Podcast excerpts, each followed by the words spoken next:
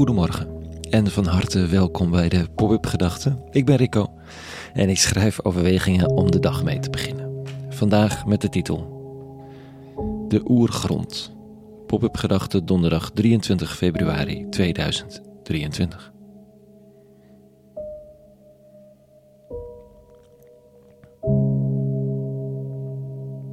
Hij werd geïnterviewd door journalist Roek Lips.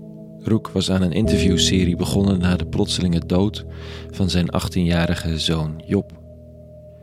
Zich afvragend wat werkelijk van waarde is. In die reeks interviewt Roek Edi Korthuis Altes. Een diplomaat geboren in 1924 en inmiddels overleden. Maar het interview is er nog. En daar ben ik persoonlijk ziels dankbaar voor. Het is een van die teksten om steeds weer naar terug te gaan, opnieuw te lezen. Opnieuw te lezen met welke woorden en bezieling hij schreef wat er aan de hand is in deze tijden en wat er nodig is. Voor mezelf om weer te weten waarom ik doe wat ik doe. Edi Kortjes Altes citeert Vaclav Havel over de crisis in onze samenleving. Die schreef in een brief aan zijn vrouw toen hij nog als politiek dissident gevangen zat en dus voor hij president van Tsjechië werd. Hoe langer ik erover nadenk, hoe meer ik ervan doordrongen raak dat de huidige crisis te maken heeft met het verlies van onze relatie met het transcendente. Het vermogen om een hogere staat van bewustzijn te ervaren. Edi schrijft dat hij die gedachte deelt en stelt: Het is denk ik een van de kernvragen van onze tijd. De mens is zichzelf centraal gaan stellen, zonder bewust contact te maken met dat wat boven hemzelf uitstijgt. Met andere woorden, de mens is nu aan zichzelf overgelaten en denkt het zelf wel te weten. Maar waar zit onze diepste motivatie? Er is een wild zoeken, maar dat is sterk individueel bepaald. De bindende kern van het gezamenlijke, die ook nodig is, ontbreekt. Het paradoxale is dus, hoe meer men zegt, ik ben de mens, hoe meer die mens zijn echte ik verliest. We moeten ons weer verbinden met onze oergrond. Zonder dat kunnen we niet begrijpen wie we zelf zijn. Met andere woorden, door je op de oergrond van het bestaan te richten, kom je tot jezelf. En door je voortdurend op je eenzame ik te richten, verlies je jezelf.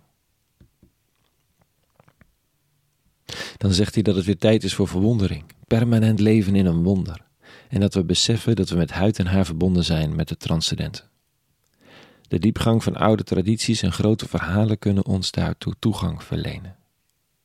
En hij sluit af met te stellen dat het kernpunt van het leven is de relatie met de oergrond van ons bestaan en die met de medemens.